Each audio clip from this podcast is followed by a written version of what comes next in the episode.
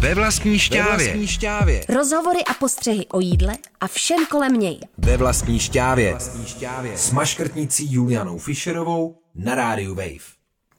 Zdravím u dalšího dílu ve vlastní šťávě. Mým dnešním hostem je Lukáš Bauer, výrobce chili oleje a dalších dochucovadel a taky majitel a kuchař libeňského Bauer Bystra. Budeme se bavit o tom, proč je pálivý olej při své jednoduchosti tak oblíbená záležitost, i o tom, co ho baví na ruční výrobě gyos a azijských nudlí a taky samozřejmě o tom, co se na téhle cestě dá pokazit. Tak vás tady zdravím Lukáši a na začátek se zeptám eh, tu obligátní otázku, jak jste se dostal vůbec ke gastru.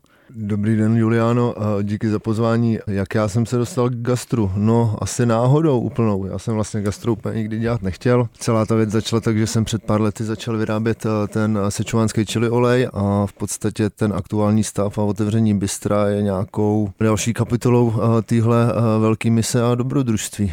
Ale původně jste studoval nějaká humanitní studia. Já jsem původně studoval mediální studia a sociologii v Brně a chtěl jsem být vědec. Pak jsem dělal v reklamě a v marketingu a pak jsem z toho jeden den odešel po tom, co jsem prodal pár stovek skleniček přes Facebook, no. Takže tak. A to je mně přijde právě na tom fascinující, ten úspěch přes ten olej, který ve své podstatě je docela jednoduché vyrobit, nebo není? No pozor.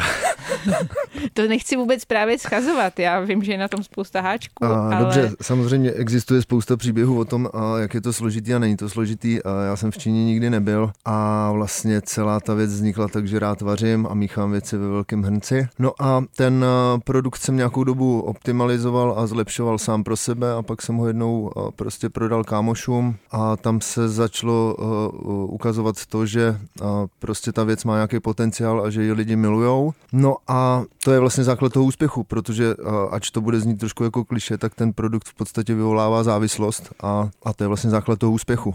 No a základem toho oleje pro někoho, kdo sečuánský čili olej nikdy neměl v puse, je teda co? Tak, olej. Výborně, přepínám do trhoveckého módu a prosím vás, sečuánský čili olej je univerzální dochucovadlo inspirované čínskou recepturou a jehož základní charakteristiky v mém podání jsou jemná pálivost a komplexní chuťový profil.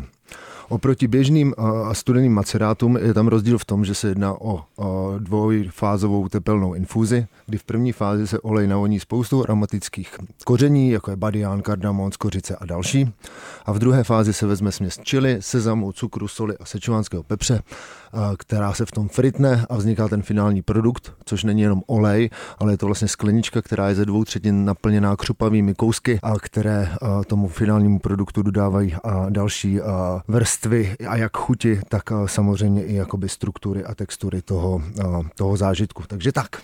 Tak to by byl trhovecký mod. A jaké jsou teda ty další zajímavé koření, které se tam můžou objevit, aniž byste prozadil celé výrobní tajemství, protože to stejně nikdo netrefí, když teda neřeknete, kolik no, miligramů čeho. No, těch, eh, těch variant je jakoby spousta. Eh, já mám eh, omezený množství koření, který tam dávám, je to asi pět nebo šest druhů pro tu první část prostě toho infuzování, kdy vlastně ten olej si můžete představit jak bílý plátno a já vlastně jakoby těma kořeníma do toho maluju prostě tu aromatickou vrstvu. A těch není moc a vlastně je můžu i jakoby říct, používám tam černý kardamon, skořici, a hřebíček. Je to vlastně dost podobný perníkovým koření. No a pak ta druhá fáze, tak tam jsou nějaký tričky, ale spíš uh, jakoby technologický, kdy ty uh, jednotlivé ingredience už jsem zmiňoval, jejich správný poměr a vylazení je samozřejmě taky důležitý. A pak jsou tam ještě nějaký uh, vlastně kroky, kdy uh, se tam ta směs vlastně uh, dává v různých teplotách, uh, neboť každý vlastně um, to nasypání té směsi uh, přináší určitou, má prostě určitý význam, ať už se jedná prostě o to, že to zabarví, ať už se jedná o to, že se tam vytvoří lehký prostě jakoby smoky efekt, anebo to, že to vlastně dodává chuť, když už je to prostě uh, sypaný tam v nižší teplotě. Takže je to o nějakém jakoby lazení a samozřejmě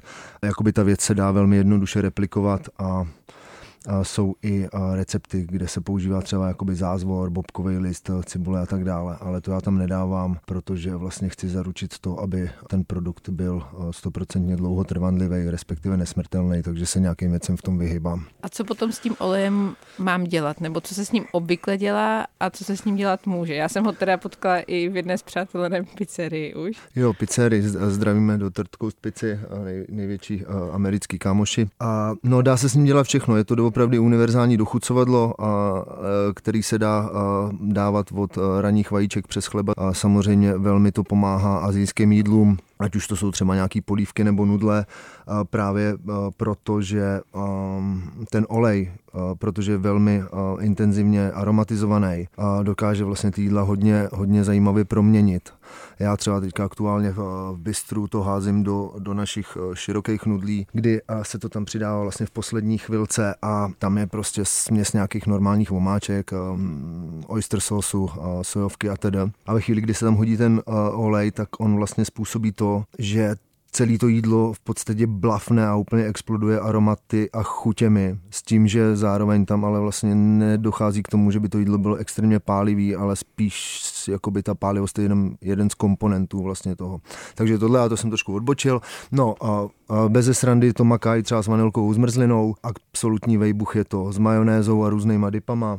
Dobrý můj oblíbený typ je vzít tahínu, uh, nějaký ocet a, a čili volej a udělat si z toho vlastně dip na, na zeleninu. A uh, paní na kulaťáku už asi před rokem mi říkala, že tím dochucují slepici na paprice, takže v podstatě jakoby uh, vaše fantazie je jediným limitem uh, užití uh, mýho oleje. Ale tradičně se to teda používá hlavně na ty nudle a rýžový pokrmy, nebo? No, jak já nejsem moc tradiční člověk, takže já vlastně úplně nevím, ale samozřejmě existují jako standardní recepty jako dandan noodles, což je jako čínský recept, kdy se vezme nějaký vypražený mletý vepřový, do toho se mrskne sojovka a spousta, ale spousta čili voleje a vezmou si nějaký jednoduchý nudle, a zamíchá se to a víceméně z toho vzniká takový, jako, mm, takový olejový, olejový nudle a tak to je určitě jako nějaká varianta. A pak další velmi funkční věci, prostě jakoby rejže, čili volej, vajíčko, jarní cibulka, houpnete to dokupy a, a máte vyřešeno. Jak moc záleží na tom hlavním nosiči té chuti ve smyslu toho druhu toho oleje? No tak jako obecně olej je skvělý nosič chuti. Já používám eh, běžný průmyslový eh, řepkový olej, nebo průmyslový, prostě normální, jako běžně dostupný olej. A samozřejmě jsem se tisíckrát setkal eh, s otázkami, proč nepoužívám jiný nebo olivový a jestli mám rád Andreje Babiše. A to jsou všechno pro mě úplně irrelevantní otázky. Prostě ten uh, řepkový olej je za A uh, kvalitní nutričně a za B uh, víceméně to je i v souvislosti s respektem vůči ty původní receptuře, kdy Číňani uh, na to používají sice nerafinovaný řepkový olej, který vlastně před tím ohřátím jako dost smrdí a je nekvalitní a vlastně tím procesem ohřátí se z něj stává jakoby lepší produkt, což tady jakoby neplatí, protože používám v podstatě normální rafinovaný. Který je vlastně neutrální. Neutrální, takže... velmi neutrální, bílé plátno. Já o tom přemýšlím jako o bílém plátně. Dobře, vy jste se, už je to teda nějakou dobu, ale účastnil televizní soutěže. dalo vám to něco zajímavého? A, tak určitě mi to dalo hodně. A já pro kontext teda, já jsem před pár lety zakopl o Masterchefa a, a bylo to a, dobrodružství, a co mi to dalo. No. Podíval jsem se do studií, já jsem v té době procházel dost náročným obdobím, právě jsem se rozhodl, že skončím v práci a měl jsem před sebou posledních pár projektů a prostě byl jsem ve strašném tlaku a stresu, takže jsem se tam prostě pořád jenom klepal, všechno jsem spálil a, a jako bylo to velmi vtipný. Jsem hodně rád, že v Masterchefu neexistuje kategorie hvězdná pěchota, to si myslím, že bych tam měl samostatný díl. Takže to byla taková jako zkušenost, no a mm, samozřejmě jsem přemýšlel o tom, že by se to dalo vytěžit v souvislosti s promem a tak mých produktů, což se úplně jakoby nepovedlo, ale samozřejmě lidi se ptali a pořád se někdy ptají nebo něco o tom blábolej, ale a pro mě to nebylo nějak jakoby zásadní. Samozřejmě, kdybych se dostal dál, tak to určitě zásadní bude, protože si myslím, že to je jako velký velký eh, odrazový můstek pro to, co se svojí kariérou nebo životem člověk může udělat. Jako mm, o tom mluvím jakoby vážně a ty lidi tam jsou dobrý a, a ty porodci jsou vlastně jako taky fér a zajímaví lidi, takže. Ale zároveň asi potřeba potom naskočit přímo po té soutěži do nějaký. No, já si myslím, že i jako výroby. vlastně v průběhu, že ono se to vlastně hmm. jakoby přetáčí, takže si myslím, že v dnešní době už ty lidi pracují jako vlastně s tím, že si budují vlastně ten brand ještě předtím, než to vyjde a aby už pak vlastně mohli případně těžit jakoby z té mediální pozornosti, což je podle mě úplně jako smysluplný a bejt já v té pozici, tak to asi taky tak udělám. Proč zrovna Libeň? Vy jste teď před nedávnem teda otevřel bistro, které se konečně, nebo já říkám konečně, ale myslím tím to, že když něco prostě není přímo v Karlině nebo na Vinohradech, eh, tak mě to tak jako, nebo v Dejvicích, tak mě to tak mile potěší. Prosím vás, zatím nestojí vůbec, eh, vůbec žádná strategická rozvaha a prostě je to souhra náhod a, a příležitostí. A long story short, já jsem hledal prostě prostor na výrobnu a seznámil jsem se s klukama z Goodlocku, ty vlastně ten prostor dřív vlastnili a po nějakých několika kolech jednání a, a jejich přesunu na Jungmaňák se vlastně ten prostor uvolnil nějak smysluplně. Já jsem se potkal s majitelem, dal jsem mu sklenici čili vole a on řekl, že, že je to moc dobrý a že chce, aby se u něj dělali smysluplné věci, tak jsme se dohodli a pan majitel je velmi hodný a, a vstřícný člověk. Takže jako primárně to bylo spojené s tím, že tam byl dobrý poměr ceny výkonu a vlastně bistro je produktem jakoby vedlejším, ne vedlejším, ale ta samotná výrobna by se asi ještě úplně neuživila, takže jsem potřeboval další, další zdroj příjmu a rozhodoval jsem se mezi tím, jestli z toho udělám vlastně pronajímací kuchyň anebo bistro. Samozřejmě po nějakých konzultacích a rozvazách a poslouchání srdíčka prostě jsem se připlnil k tomu bistru, což je teďka samozřejmě poslední rok a primární cíl mých snah a, a veškeré aktivity. Je to teda trošku bolavý, ale zároveň je to hrozně moc radostný. Vy v tom bistru vaříte takovou zajímavou eklektickou směs kuchyní azijských. Na ano. základě čeho vybíráte? Říkal jste, že v Číně jste teda nebyl, nějaké další země jste tak, navštívil? Já jsem v Azii jsem byl na Filipínách a tak tam se uh, o žádném jídle vlastně mluvit nedá hezky kromě smažený ryby z rejží, co si uděláte sami. Potom jsem byl ve Větnamu, samozřejmě Větnam jako miluju tady a, a miluju ho i tam. A Tajsko, tak to je klasika, že jo, to je vejbuch obrovský. No ale jinak jakoby velkým zdrojem inspirace je pro mě YouTube. A já si myslím, že jsem vystudoval tak dvě vysoké školy na YouTube při prokrastinačních prostě výletech po celém světě skrze, skrze YouTubeový videa. Nejradši mám 30 minutový ASRM videa o tom, jak fungují japonský nebo korejský prostě ramen shopy, kde se dá prostě odpozorovat strašně moc jakoby technologií a inspirace.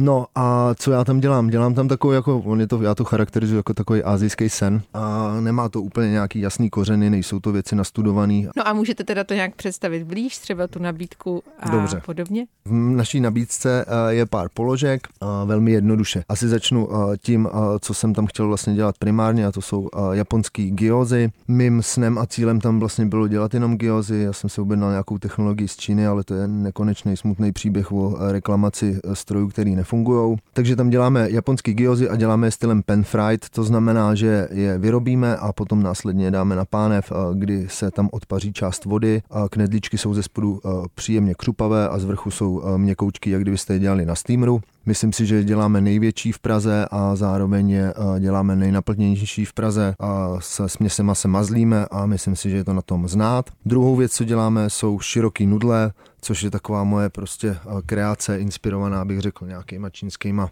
nudlovejma pokrmama. Máme dost unikátní, zajímavý tlustý nudle, do toho házíme nějakou zeleninu, trochu masa nebo tofíčka, směs vomáček a nakonec do toho mrskáme právě ten chili volej, který to posílá na další level.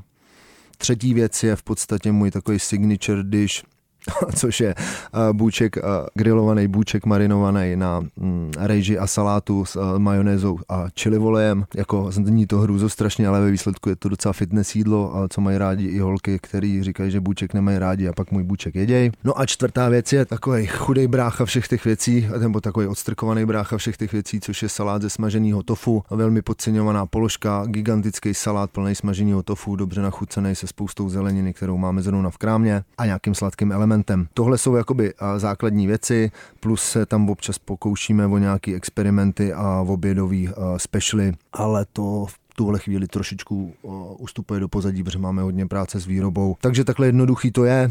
Plus tam samozřejmě dělám, nebo ne samozřejmě, dělám nějaký privátní večeře a, a nějaký jako ne fine diningy, ale spíš experience uh, večírky, kdy tam je prostě třeba 7 až 10 chodů, který si prostě nějak vymýšlím a to jsou takové jako experimenty. Jak moc dobře to funguje nebo nefunguje takhle po těch dvou měsících provozu? Jak vypadá ta skladba těch zákazníků, kteří tam chodí? Takže uh, já jenom teda musím říct, že jsem tohle nikdy nedělal, takže nemám žádný jako měřítko úspěchu, ale uh, na to, že je to otevřený uh, dva a půl měsíce a a ještě to nemá ani pořádně vyvěsní štít, tak si myslím, že je to explozivní úspěch. A složení zákazníků, tak eh, určitě eh, tam chodí spousta mých přátel, eh, za což jim moc děkuju, protože je to pro mě důležitý a, a pomáhá mi to.